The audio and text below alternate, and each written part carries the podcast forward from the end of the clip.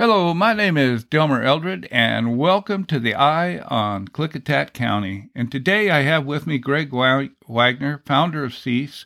And Greg, you have done a lot of work, you and Sherry and the group at Cease, and have put uh, at the forefront now the county commissioners are starting to pay attention to moratorium and the possibility of getting these moratoriums in place so we can start working on ordinances to regulate this solar. But and all of a sudden, here comes Cypress Creek that wants private meetings with the planning director and the commissioners. Uh, Greg, what do you think is going on behind the scenes here? Well, I believe Cypress Creek is quite worried. Their plans are in jeopardy now that we have a solar moratorium in place. And this time, when we give our testimony, it will be before the Planning Commission rather than the Board of County Commissioners as it was done in May of 2021. At that time, they quickly rescinded our moratorium. But this time it has to go before nine citizens. So we're going to we're going to have a different outcome. And yes, they did show up Friday. They met with the planning director, Mochi Lindblad, and the director of economic development, Dave McClure. That was up on the third floor of the services building behind closed doors. We could look in, but we couldn't hear what they were saying. But I know that they were in there discussing their pre submission plan for the Carriger project along with their other plans because Carriger is 1,225 acres. And these solar companies come in and they start off with one little site and then they have phase two, phase three, phase four. Cypress Creek had gone to EFSEC and it inquired about 6,000 acres of permitted ground here in Solar, in uh, Solardale, but it's Goldendale. And we know that they're looking at 6,000 acres, so they plan more. So I'm sure they were up there talking to, to Mochi about, about their future in our county, along with uh, Dave McClure. He's been one of them that's been in, inviting these solar companies in for the last six years, enticing them to come to our county. We have the EOZ, which is fast track permitting. It's even faster than if these solar companies go to EFSEC. We have a superhighway here to permitting. So that's what they're here about. I don't know what they discussed, but when they sit in these meetings with the Mochi Lindblad and, and Dave McClure, they should be paying for their time with our county workers. We have a, a policy that they are supposed to pay, but they aren't being billed. We citizens pay our taxes to the county, which pays Dave McClure and Mochi Lindblad's salary.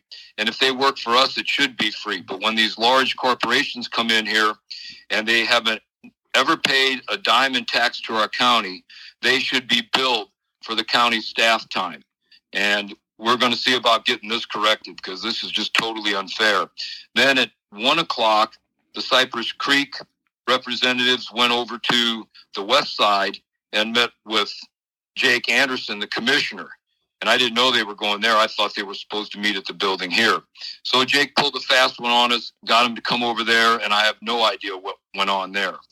But Jake has been a person that's been trying to derail the existing solar moratorium because he thinks moratoriums hurt the people when in fact a moratorium is something that helps the people. It, it stops a project from being permitted until the citizens get to have input on it and we can change it when we have our upcoming hearing. I want all the citizens who oppose solar development in our county to participate in that, whether it's in person, by Zoom, uh, email, handwritten letter, whatever. We need people to say you support the moratorium and you want the uh, solar solar ordinances written to protect our county because it is crucial for the future of our county. Well, you know, the thing is, is like you say, I mean, the, thing that impacts our county so much, and these backdoor deals, basically what's going on, and these, and uh, you know, the thing is, the citizens are paying these people to uh, represent us, and like you said, they're representing these other companies. They have no business, as far as I'm concerned, on something that is so uh, demanding of our resources and, and our quality of life here that uh, we don't get to hear what's going on. I I mean, I don't know if this is illegal or not, but it's it, it's not ethical. I agree with you. You know, if if a citizens want to build a, a, a barn or something like that on their property, I don't need to know about it. But when we're talking 6,000 acres for Cypress Creek, 2,500 acres for Invenergy. I don't know how many acres for NextEra. That's a big that's a big project, and it has major impacts on all the other citizens and their properties that that are even close to them, let alone adjoining to them. So I believe these meetings should be open and free to the public. We all ought to be able to hear what's said. Our county employees should be wanting to be open and honest and transparent and let us hear, as well as these solar companies who claim to be so good for us, but yet they come in secretly leasing, getting leases on the land, and then they want private meetings. So they aren't they aren't the upstanding corporation that they pretend to be. They're just here to take advantage of our county, make a lot of money, and then they're going to disappear back to Santa Monica, California, where Cypress Creek's representatives come from, and live a happy life. They don't have a, a solar farm next to their house, so they don't care what happens here, and that's the problem. Yeah, and you know, if you look at other areas where they've had uh, citizens that were really concerned about what this solar development was going to be and how it was going to affect their communities. And they, but the Cypress Creek, especially the ones we're talking about right now, New Mexico, Virginia, uh, and other places, they do the same thing. They're making these backdoor deals with the commissioners, and it's almost it. In a lot of areas, it's it's pretty obvious. I mean, I when I talked to Jonathan Lesser from the Manhattan Institute, he brought up the same thing that this is um, basically that these solar companies are uh, corrupt and they are making deals with these commissioners, and I don't know what kind of uh, how that works to benefit them or not. But anyway, it's just it's echo what's going on here just echoes what's gone on in other areas. Well, that's true. The, these solar companies are only in business to make all the money on the front end. They get all the tax subsidies from the Department of Energy, and then they get production tax credits, investment tax credit, uh, equity financing. They get all kind of perks. Then they come to the state, and Governor Inslee gives them even more more breaks. And then they come to our county, and they get breaks here because the the wind projects and the solar project in Bickleton, uh, they they don't use the correct method of assessment for the personal property. So every year we give them an eight and a half percent tax break. So every year we lose eight and a half percent tax revenue from these renewables. They're they're here because our county's easy pickings they they get all kind of benefits by being here. And most of these corporations, and Cypress Creek is one of them, they they had a project in Pendleton, and they they built it, and they got all that money on the front end from all these subsidies and tax breaks, and they kept that project about a year and a half, and then they sold it, and then they make money off of it. Then they turn around and they go to another area and start another new project, sneak in, get the late the land leased then they go to the county, they get their permit, they build the project, they get all that money, and they just leapfrog from one project to another, uh, scamming our country every day of the week. And it, it hurts us because it's our tax money getting wasted on on a, wind and solar is a joke. It's never going to supply the electricity they claim. It's not cleaning up in the environment. We know all the negatives about it. But until we can convince the leaders to step up and do their job, it's going to continue. Well, you know, the thing is, is what what's really sad is that these people that are leasing property are dealing with professionals that are professional con artists, is what they are, and they are probably some of the best, and they know how to manipulate and work things that uh, benefit their company. Because, like you said, they're into making not millions, billions of dollars off of this solar, and they that's that's their main incentive is to uh, generate and suck up as much tax money as they can to uh, for the benefit of their company and themselves. That's true. The one contract that I have that was given to me by a, a local who turned the contract down, it actually shows in there that uh, if the federal tax subsidies or the state tax breaks or the county tax breaks, any of that diminishes or is removed from them in the contract, they have a right to come back to the, the landowner and renegotiate their lease and give them less money per acre. And, you know, that's just a, a, a bad deal for them. They're going to lose out on it.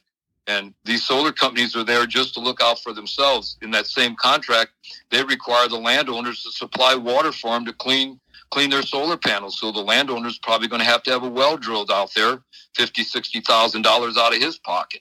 But they're they're here to make the money. They're going to pay these landowners five hundred and fifty dollars an acre, and they're going to make their money. The landowners will. But in twenty years from now, when all these solar panels are dead, maybe not even twenty years, and these corporations walk away from the project or they go bankrupt, the landowners will be responsible for the cleanup.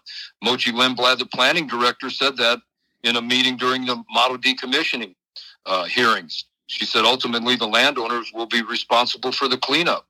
So the, the folks now that are leasing their land, they're going to leave a mess for their, their children or their grandchildren, and they'll be responsible for it. Well, you know, the that's looking down the road. It's such a sad ending on this solar, and you know, we're not getting any real benefit from it. The amount of electricity that it's going to make is nothing compared to what, if you look at the alternative possibilities of gas or uh, modular nuclear uh, power or even geothermal, anything, you know, that's really beneficial, where this is just uh, gobbles up acres and acres of agricultural land. And then, like you said, 30, 50 years, whatever, if they end up with a 50 year, you've got you, uh, thousands, millions of acres probably by time it's over of useless land that can't be uh, rebuilt. I mean, it maybe in thousands of years it could. I don't know, but I mean that's the thing. The the private meetings and all this stuff that's going on, and we're talking about destruction of thousands and thousands of acres, and it's like it's just sit down and shut up, and we'll do what we want, you know, and that's kind of where we're at. But I hope that with your uh, insistence on these moratoriums and where it's finally got some movement forward, that we can get something accomplished. Well, you know that's what we need. We have ordinances throughout this county for for everything, and to not have ordinances for the development of solar to regulate how it's sited, where it's placed, who it who it comes close to, eliminated coming close to people. I mean, when you talk two acres of lithium ion batteries like Cypress, Cypress Creek is proposing here near Fish Hatchery Road, if that battery bank was to explode, I mean, we can have firefighters injured who are there responding to the fire, and we can have billowing clouds of hydrofluoric acid that's going to kill people in the surrounding areas downwind from it. I mean, there's nothing good about this. It's then it's just a bad deal all the way around. We, we just can't allow this to happen. You know, back in 2011, the county commissioners, at the recommendation of the planning commission, banned marijuana from our county because they said that that posed a danger to the safety, health, and welfare of the citizens. And now we're coming up on a moratorium for solar. And I can tell you that solar is a thousand times more dangerous than marijuana. So I, I'd like to see us try to get solar banned from our whole county because it poses a greater danger to the safety, health, and welfare of the citizens than marijuana ever did. And that's something we need to look at because our county has done its share. We've got 800 wind turbines. We've got the largest solar site in the state. It's time for these 38 other counties to pick up and do their fair share, especially Bainbridge Island, where Governor Inslee lives. Let's put some let's put some solar farms and some wind turbines over there how about a few wind turbines in Puget Sound, right off the, the coast of Seattle there? And let's see how those people like it. You know, they, they earmarked, DNR earmarked 300,000 acres of DNR land on the east side of the Cascades for solar development, but they couldn't find one acre of ground on the west side for solar development. So well, there you go. They want all that renewables on the east side of the Cascades, so we have to look at look at them and put up with them and be endangered by them. Well, Greg, I mean, thanks to your research and the stuff that you've done and Cease has done, that uh, the negative issues for solar are tremendous. The positive are very few. And, you know, that's just, I mean, we could spend a lot of time going over all the negative issues, and hopefully we will cover some more of them. But uh, I just want to thank you, Greg, for being with me today. I've been talking to Greg Wagner. He is the founder of cease2020.org. And Greg, uh, you have got a new um, on on Facebook. Yeah, uh, you there have been placed a, a Cease 2020 uh, site there that uh, it's got a lot of information on it. Also. Yeah, we updated the site to give more information on the upcoming on the moratorium and upcoming public hearings. We're trying to keep it up to date so people can stay up to date. Uh, the commissioners will be responsible for putting an uh, ad in the newspaper, but that will fall under the legal section, and most people don't know to look there for the hearings. I think we're going to take and go ahead and put some ads in the paper too, so people will see a bigger ad and know what's going on. But we need everybody to show up. This is our last chance. We need to, to sh- have a strong showing of opposition to the solar development, and we need to possibly, well, we'll get ordinances I think we need to try to ban it and get it out of our county altogether. Well, thank you, Greg. And we've been talking with Greg Wagner. Uh, like I said, he's the founder of Cease. And, uh, you know, we, the Eye on Klickitat County is going to concentrate on more of these facts that updates that Greg brings us on the solar issues because there's stuff going on right now that is just not right that we should be alerted to and pay attention to what's going on. And thank you again, Greg. Oh, you're welcome, Dale. Glad to be here.